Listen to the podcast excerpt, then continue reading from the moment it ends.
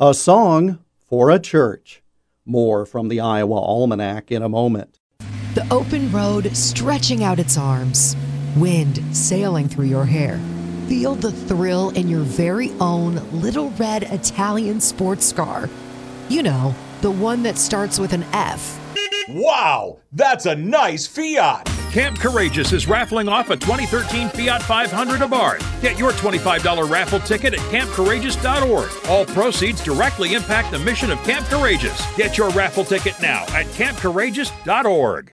William Pitts was a Wisconsin schoolteacher who traveled to Iowa in 1857 to visit his fiancee in Fredericksburg. On the way, the stagecoach stopped in Bradford. Pitts took a walk and discovered a vacant lot in the town that had beautiful cedar and oak trees. Inspired, he wrote a poem about the site, which he later set to music. He imagined a church nestled within those trees. While going through Bradford on another occasion, he was stunned to see that a church was being built on the very spot of his vision. There was no furniture in it, nor a bell to ring, but the church was dedicated. As part of the dedication, William Pitt sang his song in public for the first time. There's a church in the valley by the wildwood, no lovelier place in the dale.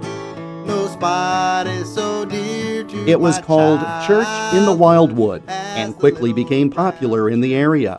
With the reopening of what we now know as the Little Brown Church in the Vale, came national acclaim for the hymn Church in the Wildwood. The two have always been linked ever since William Pitts first performed his composition in public on this date in 1864. And that's Iowa Almanac for December 29th. I'm Jeff Stein.